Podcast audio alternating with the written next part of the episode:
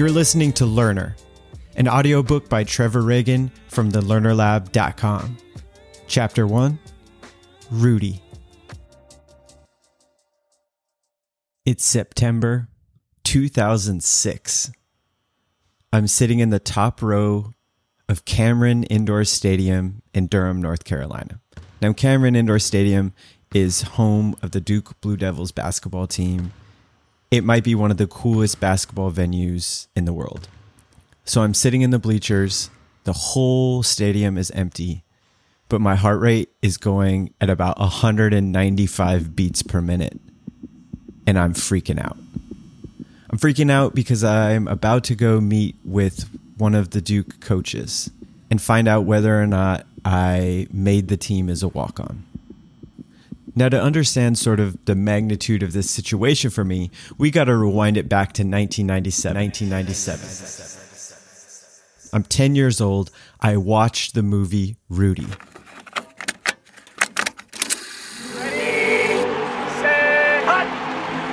After high school, I'm going to play football at Notre Dame.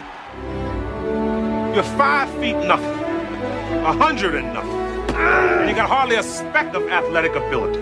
In this lifetime, you don't have to prove nothing to nobody except yourself. This movie's great. It's the, about this kid who wants to make the Notre Dame football team. For one reason or the other, this movie really connected with me at the age of 10. Like I was bawling when he finally made the team and got in for a play. Honestly, I'm a bit shook right now just after listening to the trailer. So, from that very day that I watched the movie for the first time, my dream was to be sort of the Rudy of Duke basketball. I wanted to wear the white and blue, run out of the tunnel, and be on the Duke basketball team.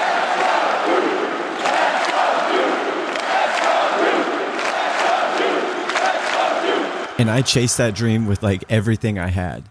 By the time I was in high school, I didn't really hang out with friends. Every waking moment was spent trying to get better at basketball. So, long story short, I get accepted into Duke. I get out there for my first year. They have these open tryouts. About a hundred people went to the initial tryout. They chopped it down to four. I had made the final four. The four of us got to be on the team for preseason, work out with the team, run with the team, scrimmage with the team. At the time, Coach K is there, Johnny Dawkins is there, Steve Wojo is there, Chris Collins is there. And I can't even explain to you how awesome that month was. Every day that I walked to practice or walked to training, I was in tears because I was so happy to literally be living the dream. So here I am in Cameron, and I'm walking to the coach's office to find out whether or not I make the team.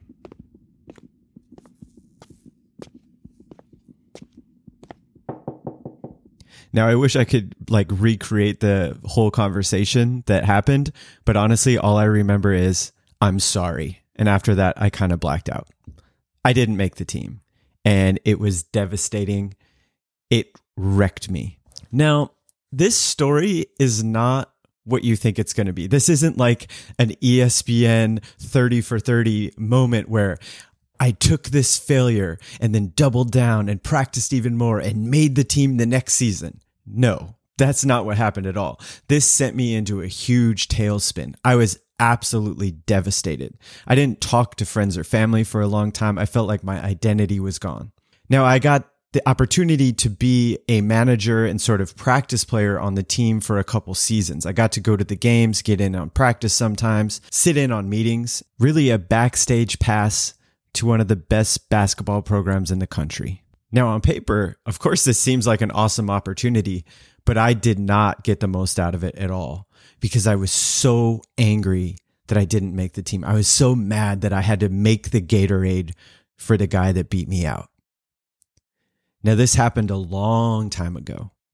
And now, at this point, 2021, I can say without a doubt, this is one of the most important things to ever happen to me.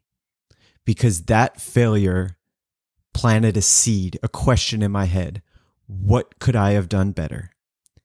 And that is the question that's fueled me on this journey. This journey to figure out What are the very best tools to get better at getting better? What are the tools we can use to become better learners? So honestly, I credit that failure with putting me on the path to where I am now. And now I honestly believe I have the coolest job in the world. I get to study learning and teach it to people from all over the world. I've done almost a thousand workshops with Fortune 50 groups, Olympic teams, professional sports teams, but I've also worked with hundreds of schools, kids of all ages. I've presented this in prisons as well. Now, after all these reps in practice of learning and teaching, I'm finally ready to share it with you. So now you understand the why, my why, why I do what I do. Now it's time to get into the weeds, the concrete tools that can help anyone become a better learner.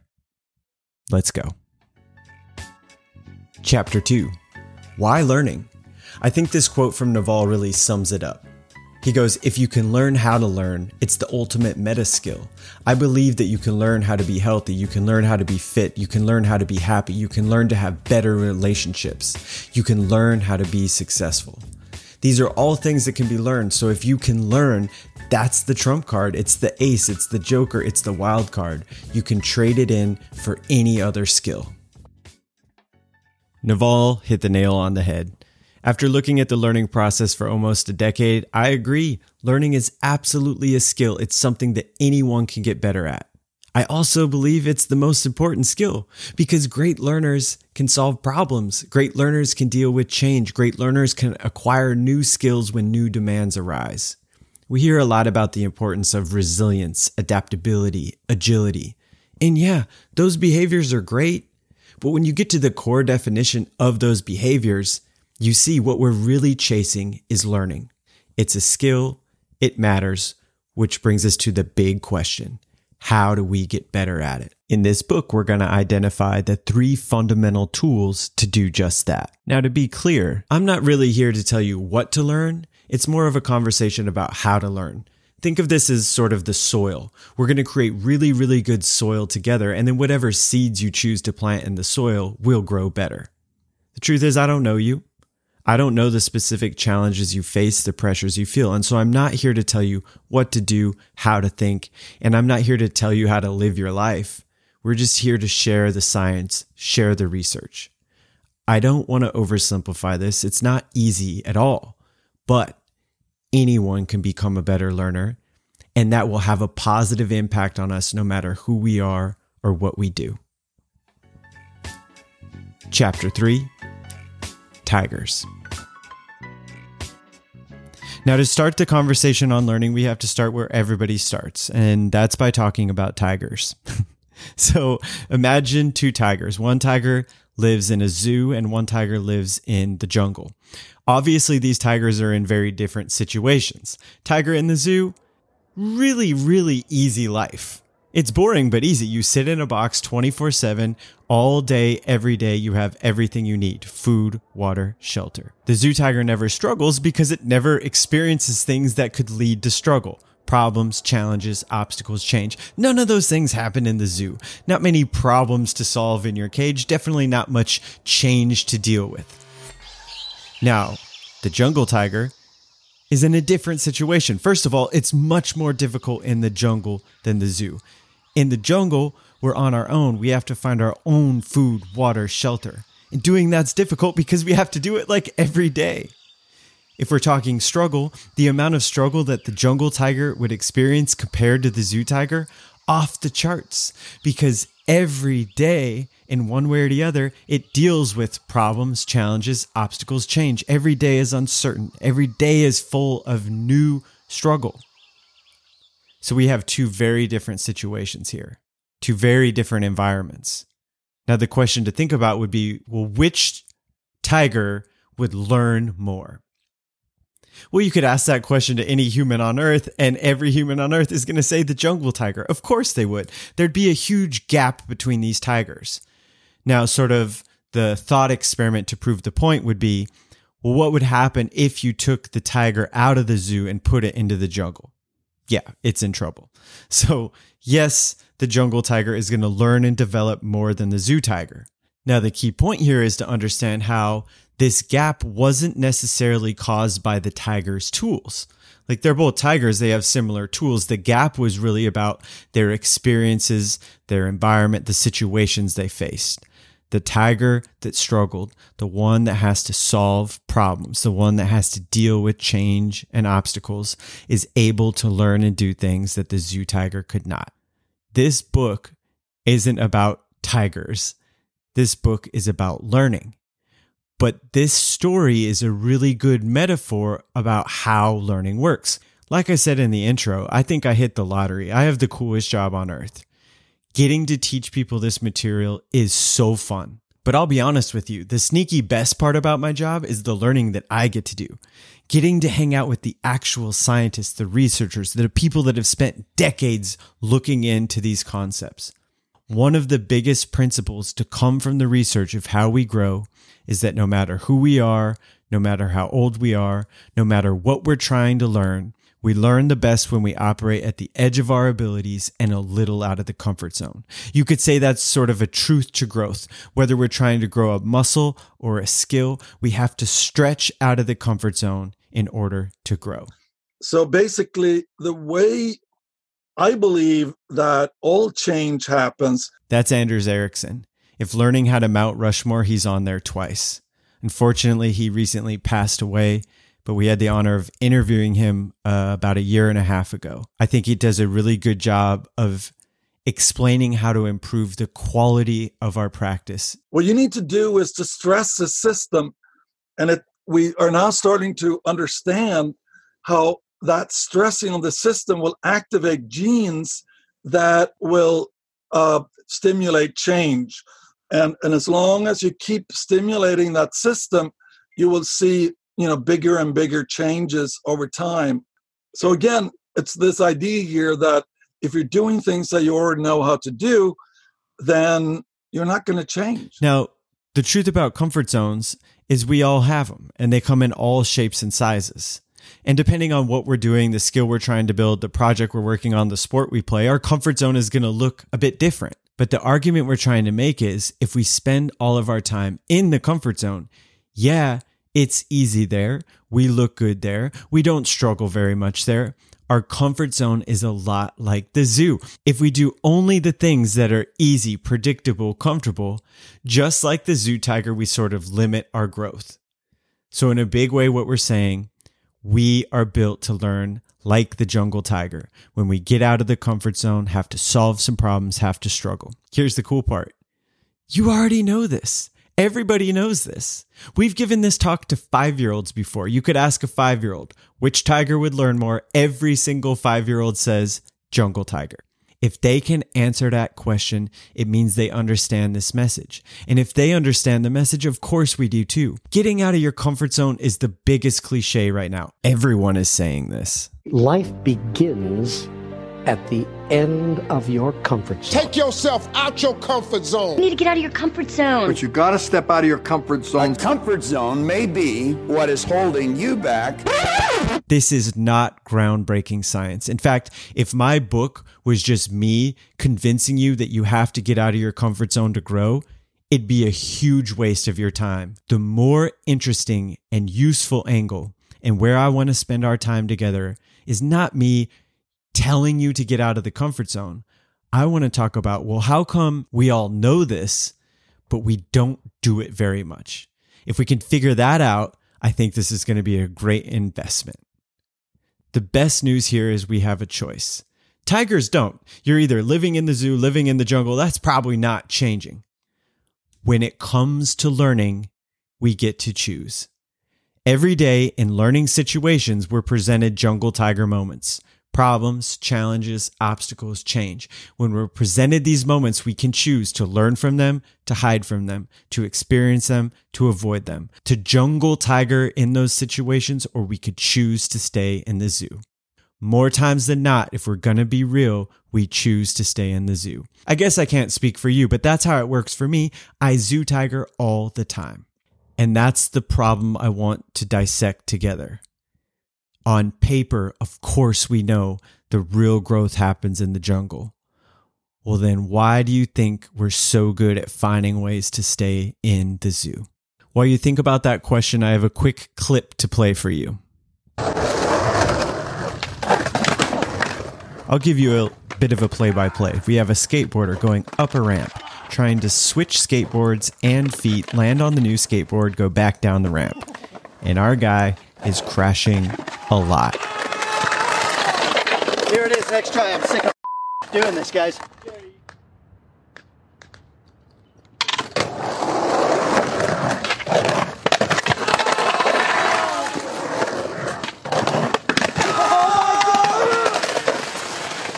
That's it. I found it. That was it. I found it.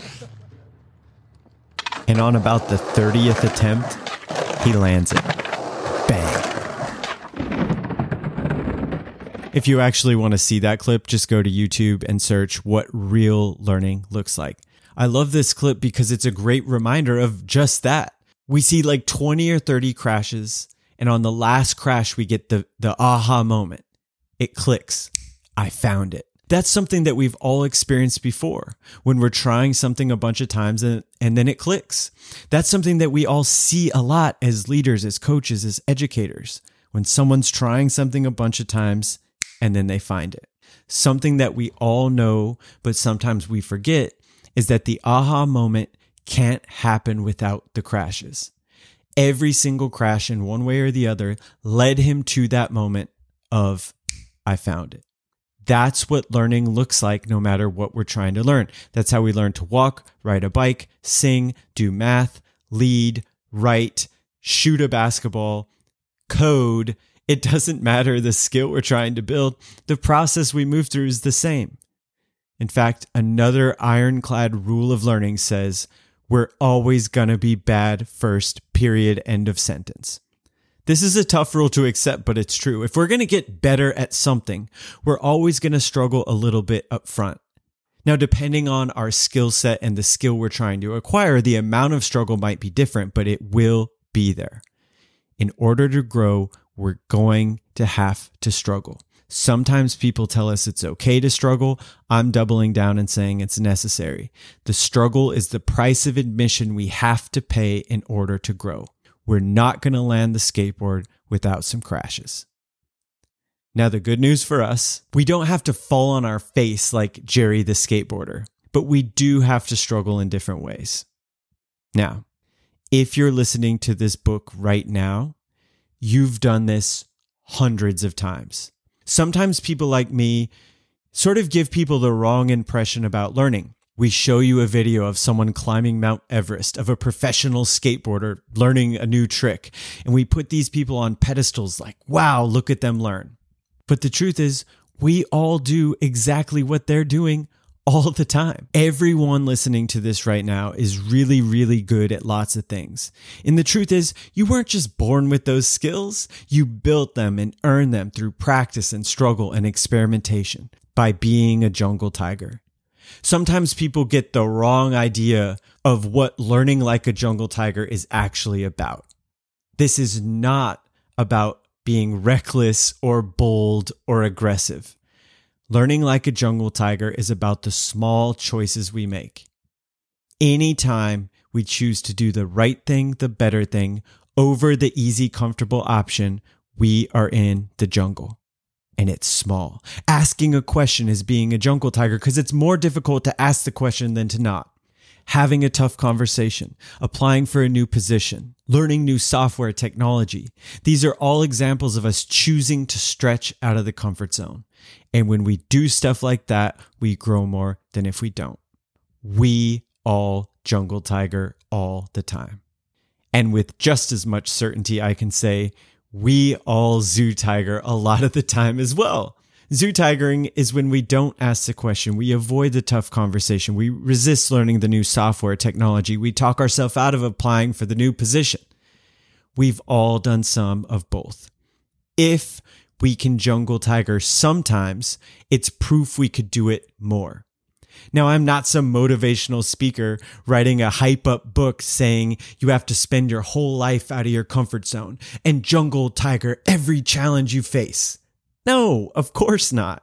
But what I am saying is if there's something you care about, something you want to get better at, we need to be willing to spend a bit more time in the jungle. That's where we grow. As we wrap up this chapter, the question I want to circle back to is the one that we threw out before the skateboarding clip, which is well, why do we zoo tiger? Yeah, on paper, we know the difference between the jungle, the zoo, and deep down, we understand the growth happens in the jungle. Well, then how come we spend so much time in the zoo? A useful exercise might be to think about your answer to that question before heading to the next chapter. When it comes to learning, we can choose. Why do we choose to stay in the zoo?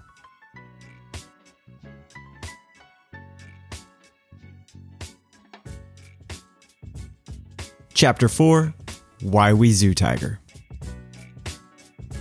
In our workshops, we always ask that question. I've probably heard thousands of responses at this point. The number one most common thing that we hear is something related to fear. Fear is such a big piece of the learning equation that doesn't get enough attention because it can spring up in so many different forms. It could be the fear of change, the fear of the unknown, the fear of struggle, the fear of looking bad, the fear of being judged while we're struggling and looking bad. Fear is such a big piece of this equation. We've devoted an entire section of this book to talking about fear. We will get there soon. Sometimes we hear from people like, oh, we just don't have the time or the resources to learn. Now, that's partially true. We need to live in reality. We're never in the perfect situation for learning where we have all the time, all the resources, all the support. That situation doesn't really exist. But something I know to be true is that great learning can happen just about anywhere. And I can say that because we work with some people in some of the toughest situations that I can't even imagine making big time changes if you're like me, I use time as an excuse a lot when it comes to working out and exercise. I go, oh, can't work out today. Don't have three hours. What the truth is, like, look, a five minute workout is better than a zero minute workout. And a lot of five minute workouts can stack up over time and lead to real change. Learning is the same. We don't need 10,000 hours to get good at something. We can make big changes in small chunks of time if we're consistent. Now, I'm not trying to oversimplify it. Of course, it's difficult, but we are capable of more learning than we realize, and it doesn't take as much time as we think. Our environment plays a role in this. Some people have to deal with really unfair obstacles and challenges that can make learning really difficult. Some people have unfair advantages that can help the learning process. What I'm getting at is there are hundreds of variables at play if we're talking about learning. Hundreds of things can help and hurt the learning process. In this book, we're really going to zoom in on two of these variables fear, and then the other one is our limiting beliefs about learning, the stories we have about the things we can't learn, can't do. Now, the reason we're going to talk about fear and stories First, these are universal variables. Every human on earth has to deal with stories and fear. Second, these are high impact obstacles. Like I said, there's so many obstacles, but these are really high impact and important ones. And third, and most importantly, stories and fear are controllable. Some of these variables are out of our hands. We can't control them. Stories and fear are not. They're universal, high impact, and we can control them. We have to deal with stories and fear even when we're six years old. It's the winter of 2015, small family get together. I'm hanging out on a couch with my friend Leighton. He's six years old. We're a bit bored, so I decide to show off. I decide to show him this trick called quarter catching. It's a simple trick. You raise your elbow with your palm in the sky, you put a quarter on the edge of your elbow, and then you swing your hand down real fast and try to catch the quarter before it hits the ground. Pretty easy to do, but it looks cool. It's a terrific way to impress a six year old. So I do the trick a couple times. Leighton legit thinks I'm magic. He's like, oh, you gotta show me how to do this. I show him three more times, catch the quarter, no problem. He can't take it. He jumps off the couch, he grabs the quarter from me, he goes, it's my turn. He puts the quarter on his elbow, attempt number one, swings his hand down really weird, completely misses, and the quarter falls to the ground. No big deal. He grabs it back on the arm. Attempt number two. This time, he swings his hand down real fast and smacks the quarter across the room into the wall. He runs to get it. Back on the arm. Attempt number three. Swing and a miss. Three tries, no catches. There was no fourth attempt. After the third drop, he goes, That's stupid, and goes back to the couch. Which tiger is he choosing to be in that moment?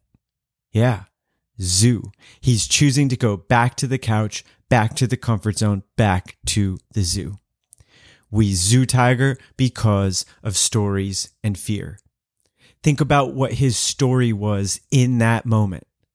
Again, the story is this limiting belief of our capacity to grow. His big story was, I can't learn this.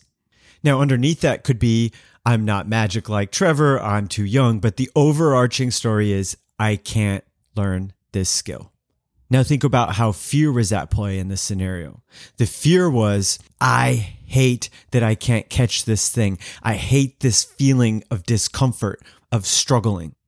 Now, to be clear, I wasn't punishing him every time he dropped a quarter. I wasn't making him do push ups after every drop, but it's this internal narrative, that internal fear that sent him back to the couch. Honestly, this seems like a simple example, a simple story, but it's really the learning process in a nutshell. And it really establishes our goal for this entire book. Our goal is to become better learners. You become a better learner by spending more time learning, by spending more time in the jungle. The best way to spend more time in the jungle is to get really clear on these two big obstacles we all have to deal with stories and fear, what they are, where they come from, and what the science says about overcoming them.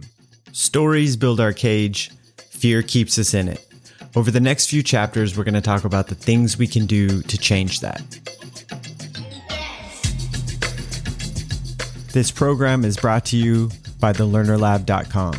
The book is by Trevor Ragan. This episode was produced by Jack. For more resources on learning, please visit our website. Also, we have a bunch of awesome stickers that I want to send your way. All you have to do is rate the podcast or leave a comment, and then email your address to trevor at thelearnerlab.com, and I'll send you a sticker for free. Thanks.